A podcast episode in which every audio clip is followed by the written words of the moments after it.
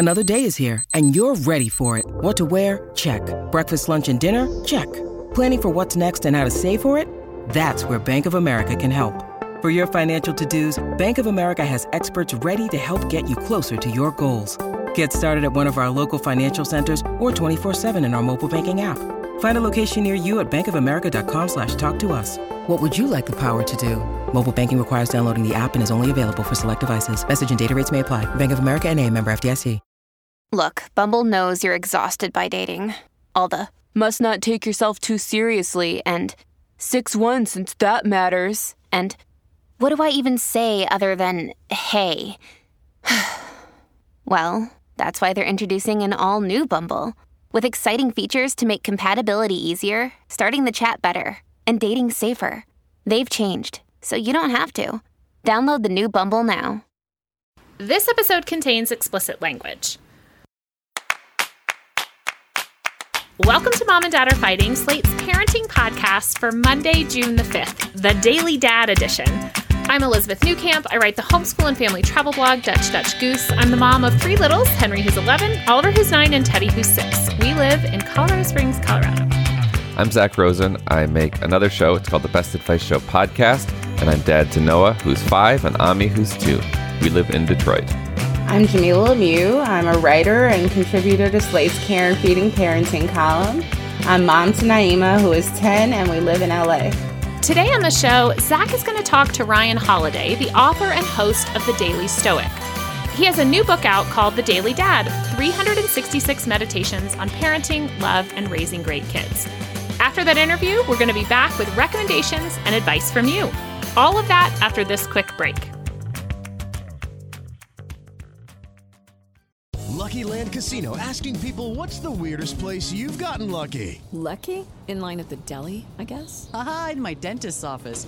More than once, actually. Do I have to say? Yes, you do. In the car before my kids' PTA meeting. Really? Yes. Excuse me, what's the weirdest place you've gotten lucky? I never win and tell. Well, there you have it. You can get lucky anywhere playing at LuckyLandSlots.com. Play for free right now. Are you feeling lucky? No purchase necessary. Void where prohibited by law. 18 plus. Terms and conditions apply. See website for details. All over the country, we need to improve reading in Wisconsin. Schools are changing the way they teach reading. I'm calling for a renewed focus on literacy. We have gotten this wrong in New York and all across the nation. And it's happening because of a podcast. I think your podcast has changed my life. And I'm going to share this podcast with everyone I meet. Sold a Story investigates how teaching kids to read went wrong. New episodes of Sold a Story are available now. We're back, and I'm going to pass things over to you, Zak. What are we about to hear? This is an interview I did recently with the prolific author Ryan Holiday. He writes a lot about Stoicism and has kind of brought Stoic thought back into kind of popular culture. He's an amazing researcher, so he's he's read everything, you know, from like Marcus Aurelius to Seneca, but um, he's also a dad. He's got two kids, and for the last couple years, he's been putting out this daily newsletter, which I follow. It's called the Daily Dad, and each one is just like a couple paragraphs, often quoting some sage wisdom from from from Stoics, but also from like um, you know Queen Elizabeth II or Bruce Springsteen or Toni Morrison or Teddy Roosevelt. I really enjoyed talking to him. Here is my conversation with Ryan Holiday. I wanted to start with this beautiful image that you put in the beginning of your book. You wrote that one of the oldest pieces of evidence of humans in America is the footprints of a parent, probably a mother, walking in what is now White Sands National Park, carrying and then setting down, carrying and then setting down, carrying and then setting down a young child. How did you discover this this uh, piece of evidence of us? I think I was reading a, New York Times piece about the discovery of these footprints. We, we've understood that man was in North America roughly 10,000 years ago, and then it was pushed back to like 15,000 years. And then these, these footprints push it back closer to 20,000 years, which sort of upends a lot of understanding of how long people have really been here. And they were thinking about it, you know, purely from a sort of anthropological standpoint, just, hey, humans were here. What so struck me about reading the description was that it was the footprints of a of a parent and a child. So there's adult footprints and kids footprints, but that the kids footprints are intermittent, right? So they're not walking side by side. Um, they're walking ex- exactly as my walk yesterday morning with my three year old went, which is we got to the end of the driveway and then I'm tired of walking. I'm tired of walking. Carry me. And then I, I, carried him for a little while. And then his brother was doing something fun. And then he asked to be put down and he ran for, you know, a couple hundred yards and then asked to be picked up again. And it, just, I think what struck me about it is, is that here you have human beings so long ago that also alongside their footprints are like giant sloths and all these other prehistoric Yeah. uh, creatures. And at the same time, the experience of going uh, for a walk with your child is fundamentally unchanged through all of these centuries. That's the journey that we're on. So I, I don't know. When I read it, I felt this sort of sense of kinship and, and it's just a reminder that like people have been doing this for a very, very, very long time, and more about it has stayed the same than has changed. What do you think it does for for you as a parent to to think of yourself in a lineage of thousands of generations of of parents carrying our kids? Well, I think a couple things. So number one is like obviously people have been doing this for a while and they've figured a few things out, right? And that we should try to learn what those things are. Like I feel mm-hmm. like obviously all parents learn by experience. And you know, if you're an oldest child, your experience is different than your younger siblings or vice versa. But like the costs of that education are externalized onto the children, right? So ideally, a lot of this we should try to learn by the experience of others. So that's like the first thing that I take. The second thing I take, and I, I took this during the pandemic, certainly, is this idea that we come from a long line of people who made it to the other side. There's this great mm. letter that James Baldwin wrote to his nephew or something. And he goes, You know, you come from sturdy peasant stock. He's like, You come from the people that built the railroads and try, you know, he's just sort of going like, Hey, like, however crazy you think living in, you know, 2020s America is, you come from people who would be like, that's what you're worried about, you know, like mm-hmm. that's what you didn't think there was a light on the other side of the tunnel for. Like we've been through harder stuff than this, right? And that's definitely one of the things I take from that. I guess the last thing is just kind of the timelessness of it all. You reference so many generations past um, parents um, and just advice givers. You reference Seneca and Florence Nightingale and Queen Elizabeth II and Marcus Aurelius and James Baldwin. This is a research question, like because I think people that listen to our show are very interested in in seeking out insight wherever we can find it to help us figure out our next step. How do you go about like researching for parenting advice? I, I really just read widely, like as a person. I'm just interested in stuff. And then whenever I'm reading, I tend to find stuff that helps me. Like one of the one of my favorite stories in the book is a story about Ulysses S. Grant, where uh, this is before Grant is the Civil War hero. He's basically a struggling alcoholic. Some suspect he's sort of bounced out of the military. He's failed in business. Like life is just beating the crap out of this guy, and he's working mm-hmm. for his father in like a leather tannery, which is just one of the most disgusting jobs you could possibly have. And he would come home and, you know, the second he would get through the door, his son would like square off to to fight him, like to to to wrestle him, and he would he and and he would sort of start taunting his father, and and you know Grant would say, you know, I'm a man of peace, but I cannot stand being hectored by a man of your size. And then they would get on the floor and he would wrestle until he let his son pin him. You know, his son's like ten years old. He would let his son pin him uh, in this sort of faux wrestling match, and I just um, you know, I was reading about the Civil War as I was researching for something for one of my one of my history books, and and then you don't you don't tend to think of these people as parents just like you. People that worry about their kids people that wonder what their kids are doing people wonder if they're doing a good job. You don't think about any of that until all that history collapses not unlike that example we were talking about with in white sands national park all, all the eons and space and culture and you know social hierarchy just disappears and you're like whoa you know you're just whoa that's that's yeah. what this has always been and always will be do you find something's happening in the dynamic between you and your kids you're engaged in a particular activity or in a certain type of mood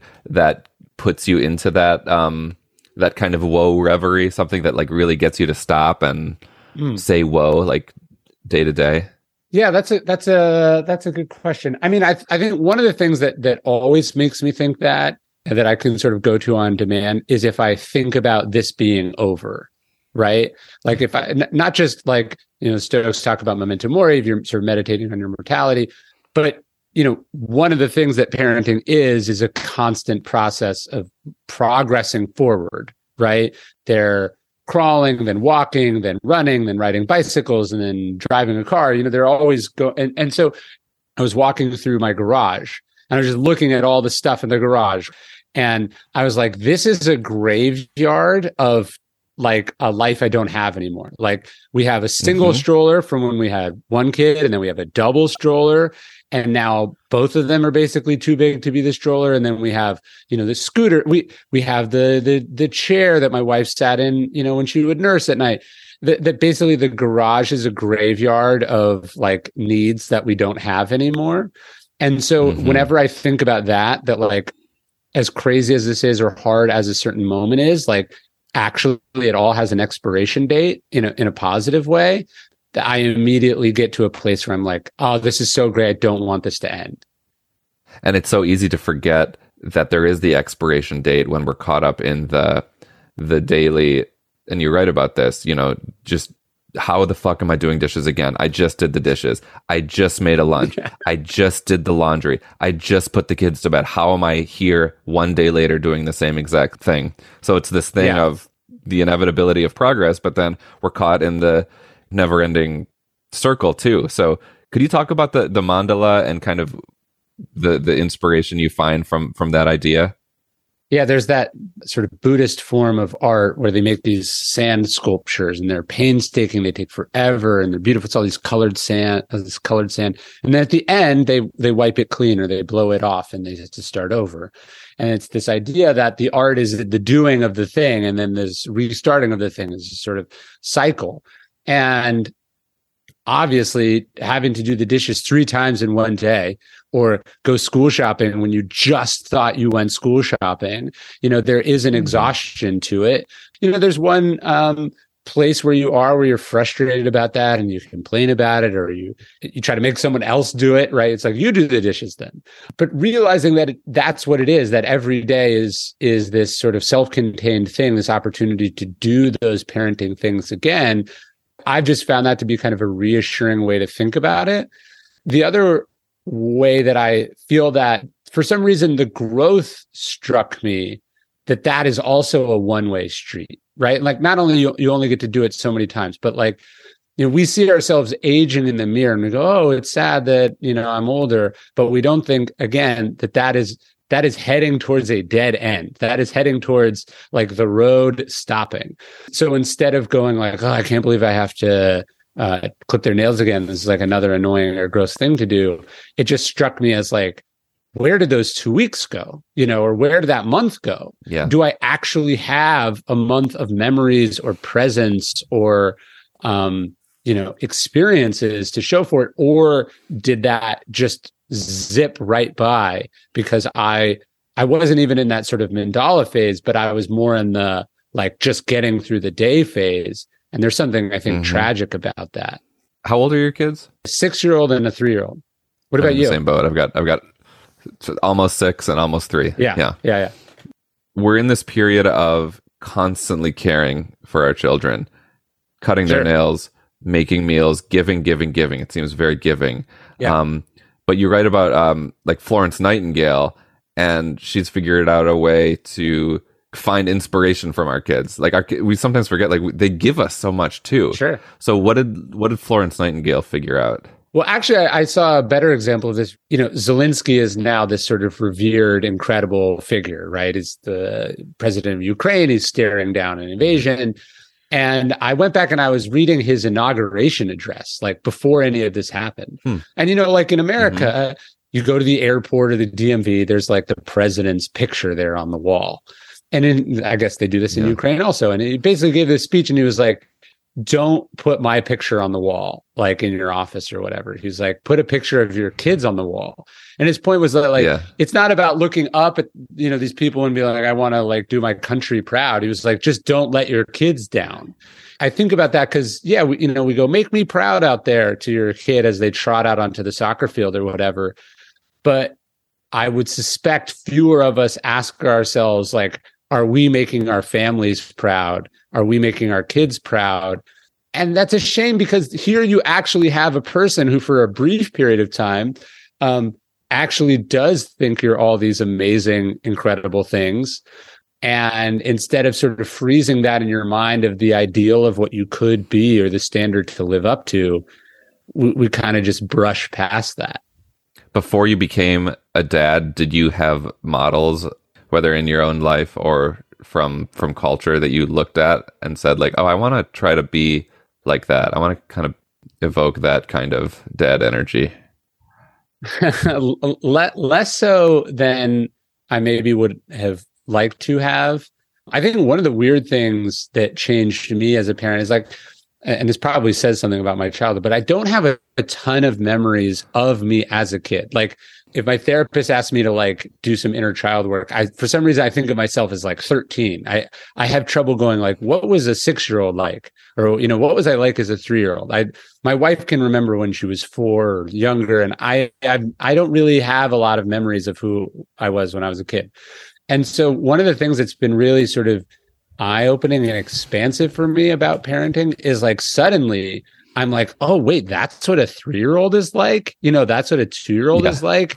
Um, that's what a two year old who has some of my DNA is like. And that's really interesting. And then it's it's particularly interesting when you see your parents interact with a two year old, right? And you're like, some of those stories from my own childhood, now that I can contextualize what a two year old mm. is or isn't doing, I'm like, that wasn't okay, or that was fucking weird, you know? like, yeah, what are you talking about? And then when you when you see how a kid interacts with their grandparents, it also gives you a sense of how you must have interacted with your parents. So I think one of the journeys I've been on is just kind of trying to understand like what a kid is and what they need. Um, and then what I must have needed and what I got in some ways and didn't get in other ways. Yeah, one of the big figures you write about is Seneca. And I loved yeah. the piece from April 22nd called Delay, Delay, Delay. This is something that I continue yes. to to struggle with. And sometimes I'm successful and often I'm not. Could you give us the, the lesson on delay from Seneca? Well, Seneca writes this uh, beautiful essay called On Anger. Um, we know that he had one child who died. We don't know if he had any other children, but then he has this unique role. He's he's brought back from exile to tutor this sort of problematic child. It's like 14 or 15 years old, who who history knows as Nero. Um, so maybe Seneca does a bad job, or maybe it was a lost cause. But Seneca thinks a lot about you know sort of guiding uh, a person in their development. He writes these essays on it, and he basically says like you know anger is the the always makes things worse you know he says delay is the remedy of anger but one of the things i have taken from his writing that i think about uh, and i think delay brings this when, when we think about delaying it usually prevents this process from happening but i don't recall really any time that i've ever lost my temper least of all with my kids where afterwards mm-hmm. i was like good call like that was the right thing to do. That ages well. Like it was definitely great that you got upset. Right. There's maybe a few times in my life where, you know, getting angry was partly was inseparable from say standing up for myself or standing up for something that was right. But but definitely mm-hmm. in like a, a a marriage or a parenting capacity, I, I can't think of any instances where I lost my temper and I'm I'm proud of that fact afterwards. And and realizing that that's where you're going to get it doesn't always help, but it, it, it has caught me more than one time from sort of fully spiraling in a in a direction that I know ultimately is not positive. And you go on to say like it's it's not like we should not hold our kids accountable. It's not like we shouldn't talk about what happened, yes. but just the mere act of just pausing for 5 seconds is a huge it's a huge um, sign of of of you know parental evolution i think yeah or just as a as a person right i mean uh, but, yeah, but specifically as, a, as a parent you know it's like i think just pausing in general is so great right it's like you know you learn this when they're really young they fall over so they're learning to walk and like your first instinct is like, "Oh my god, are you okay? You must be so hurt," you know, you don't want anything to happen to this little little infant. And like 50, 60% of the time they get up laughing, you know, like they're not actually hurt. And so you, you just realize that a lot of times you are bringing your emotions to the situation and then your kids are picking up that emotion. And so just generally delaying, like, hey, you don't have to have an opinion on this right now. Like, you can wait and talk about it later. Why don't we talk about this when we get home? We just got a new car recently. It's the most money we've ever spent on anything other than our house. Yeah. This is like two weeks ago. I go to put Noah, my oldest daughter, in the car the other day, and I see there is the shape of a heart written in rock on the new black door. Oh. Someone carved a heart with a rock Yes. into our door. And I said, Noah, did you carve this heart into the new car door? She said, Yeah. Like she just didn't know. Like all, we love we love when she makes hearts. Yes. And I had to delay Yeah. I was so happy that I did because I sometimes I don't. Yeah. I, I I don't always succeed, but in that moment, I was like, my daughter innocently carved a heart, a permanent heart, into the door, and I am just going to love this, and this is going to be a an attribute of the car now. Well, it's funny because you know, like a decade from now, five decades from now, this is going to be a beautiful, hilarious story that it captures the innocence and the sweetness. Yeah, I'll tell it at her bat mitzvah. Yeah, that captures the innocence and sweetness of of childhood, and you would choose that story over a pristine, you know, used car that you've since gotten rid of any Yeah. day. But Yeah. in the moment, there is this instinct. I, I think our generation has it less so than our parents, but like I just think about some of the things that my parents believed were very, very important that Mm. are just clearly not important, right? Like how many conversations we had to have about eating in the back seat of the car. Uh, you know, like again, where are Yeah. these cars, right? These cars are in squashed in little cubes in junkyards now, right? Like whatever their, you know, their 1993 uh Toyota Tacoma, like this isn't a prized possession that they've continued to use. Like it, it's gone, like everything else. And I remember I was talking to a, a woman I know she's 94, and she was saying that when she had hmm. kids, people would come over to her house and they'd be like, It doesn't look like you have children. right. And she was like, That was so important, right? That the house hmm. looked like a house of normal people, not a house that little kids lived in. And she was like, Totally. I just think back to how incredibly foolish and pointless all of that was. Right.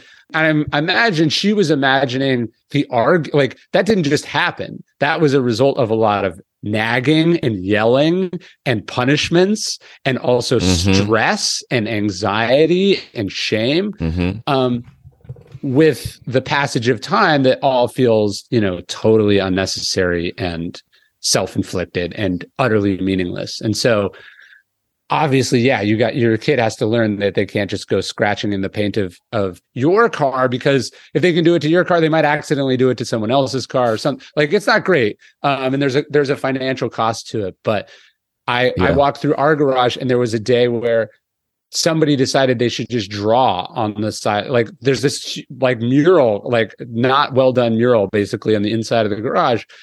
And it's annoying and and weird you know and and i don't i i think i'd like you stop myself from losing my temper as it happened when we sell this house that will be five minutes of work you know to paint Right. over who cares So Ryan, before we go, c- can you just read this? There's a beautiful passage from the end of the book, toward the end of the book. Um, can I just have you read that for us? Yeah, of course. Love can only exist in the present moment. Leo Tolstoy. Have you ever watched someone sit and play with a little kid for hours, like totally engrossed, never checking a phone, never rushing, never getting bored or frustrated, never pulling the adult card?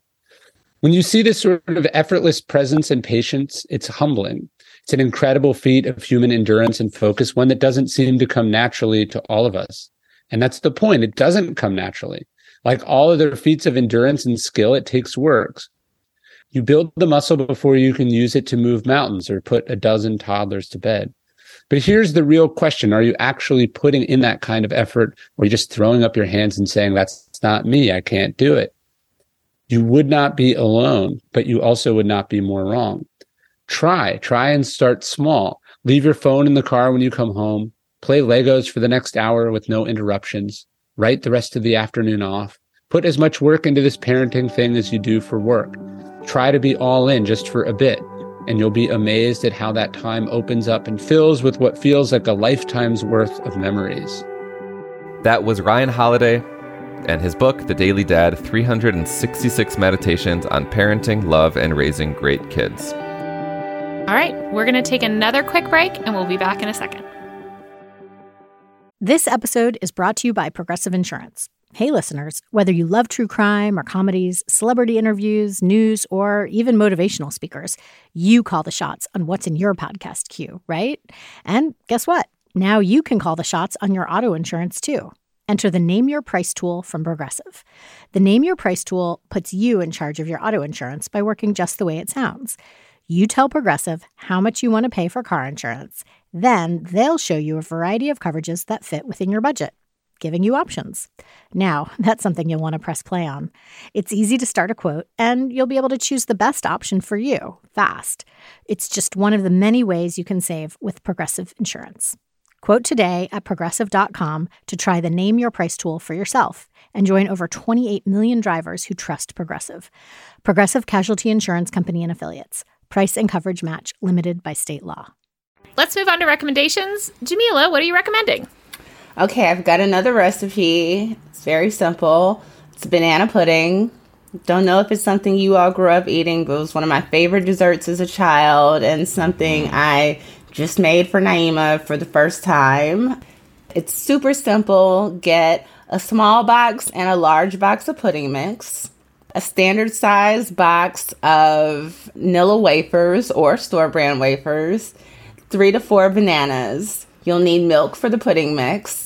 You make the pudding, you layer in cookies, then pudding, then bananas, then cookies, then pudding, then banana, and you keep doing that, and you end with a layer of cookies on top pop, put a little butter on the top, just a little bit. Pop it in the oven for about 15 to 20 minutes, and it's one of the most indulgent, yummy desserts that you can have.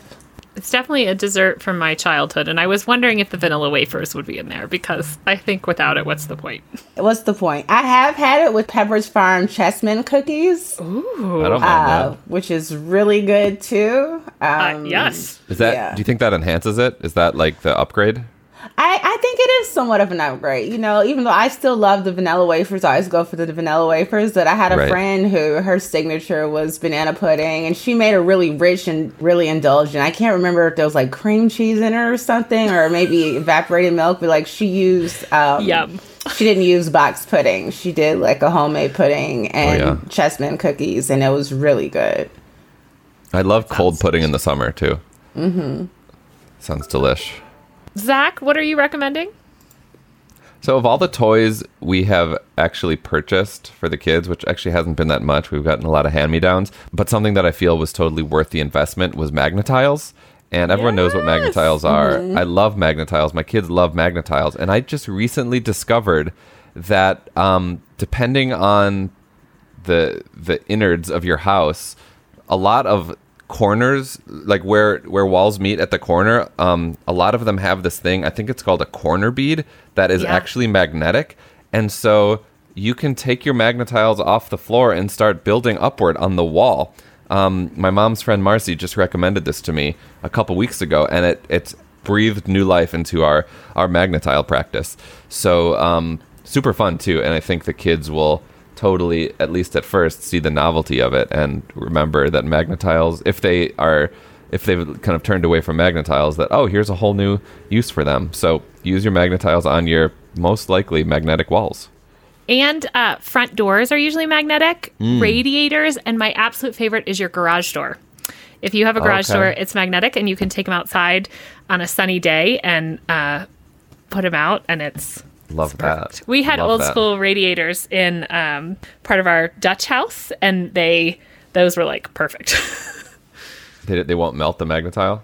I mean, we didn't leave them up there. I don't Okay. know. We never had any. We never had any melting incident. Good. Okay. Cool. Yes. I think cool. it had like that grate on it, you know, like a Yeah. like a metal grate around Mhm. it. Um, Magnetiles are one of the few toys we have like had since the beginning, and in cleaning out the toys, it's the thing the kids asked, like Legos and Magnetiles and a Marble Run, to come to Japan. There it is. So And they're like indestructible. they're amazing. They're so good. I just think they're like the such a fun toy. All time toy. A to T. Um, I'm recommending something that I think I recommend about this time every year, but it's just that good. These are the summer Brain Quest books and cards, and they have just celebrated their 30th um, anniversary and actually sent me like advanced copies of their summer, their new books and their new summer books because they had not been updated for a while. And the updates are great, guys. I mean, I am such a huge fan of the summer books in particular because they're really digestible and they have this little map that the kids get to put stickers on. My kids don't, we don't do a ton of workbooks. Um, but these they find really fun. They're perfect for like bringing on the plane or in the car. Like if you just need something for your kids to do and sit at the table while you're making lunch or dinner, they can do a couple pages of these. I find the work to be really digestible, so the kids don't really fight me on it. It's a lot of their summer books like bridge to grades, and so they're getting some stuff that they did and hmm. being introduced to a couple of new things. Uh, and I just think they're they're a nice way to do that over the summer. They've also redone their larger grade specific books to include these roadmaps in the younger ages and a new list of books in the back. Um, I just think they're they're they are what we have relied on most summers as just something to bring along so that we're getting a little bit of academics and something they can do quietly. Uh, and we've always really loved them, and the updates are great. They also make these cards that like fan out and our and our questions. I used to do them when I was little, and so we love those for particularly all the meals on our trip that were kind of long, and parents can ask the questions. Um, we all find it fun to like do Teddy's first grade ones together. together, uh, and at the sixth grade level, there's a couple questions that I couldn't answer. You know, like I'm like, Yeah. oh wait, I've like totally forgotten some of the the memorized knowledge, which the kids always find fun. So you can check out the Summer Brain Quest books and cards. Brain Quest has been killing it since I was a kid. So fun. Well, we're finally going to dive into our mailbag and read the advice that you send our way. Our first letter is all about the Tooth Fairy episode we did a few weeks back with Slate's Willa Paskin. Hi, I appreciated the tooth fairy discussion. It was something I was ambivalent about, but my daughter developed a strong interest in on her own as she got closer to losing her teeth. I had my own worries about using money. I can never be certain to actually have cash in the house at all times. And I was also concerned that I would get caught trying to put anything under her pillow. Our solution? She leaves her tooth in a special ring box on her windowsill, and in exchange for the tooth, the tooth fairy leaves a chocolate coin or two. One bag of chocolate coins hidden on a high closet shelf will probably last me the entire time the tooth fairy is around, and it still plays into the money lore. And our own lore is that the tooth fairy's incentive for this payment is to get more sugar on kids' teeth. Wins all around. I like that. It's kind of uh, a little more pure than money for some reason. I think it's fun. One all the bag of chocolate. iterations, and yeah, what a fun, what a fun thing. So many of you wrote in about Maribel's sock recommendation, but here are two letters. I use binder clips to clip a small laundry bag to my kid's hamper. That way I can throw in any of those small items socks, bibs, reusable breastfeeding pads, small washcloths. And honestly, the only time I lose socks is outside of laundry, like at daycare or in the car. Bell speculated about this, but those Delicates laundry bags has been my solution for kid socks for years. Each child has their own bag in their hamper and they're responsible for putting their socks in their bag. And when we do laundry, we just zip up the bag, throw it in the washer or the dryer, and then each kid takes their bag and matches their own socks. Listeners, you guys are so smart. I love all these like like quick tips. This is something we have not done in our house. Like the the sock thing, I just sort of try to manage it, but I think I might try some of these. Yeah, I had never heard of it until Lottie Bell um, told me about it. It's really such an efficient idea. Well, thank you all for writing in. If you're out there listening and have any thoughts, advice, or questions of your own, send it in. You can email us at momanddad at slate.com or leave us a voicemail at 646 357 9318. And that's our show. Please subscribe to our show, leave a rating and review, and of course, tell your friends. This episode of Mom and Dad Are Fighting is produced by Rosemary Belson and Maura Currie. Alicia Montgomery is VP of Slate Audio. For Jamilah Lemieux and Zak Rosen, I'm Elizabeth Newcamp. Thanks for listening.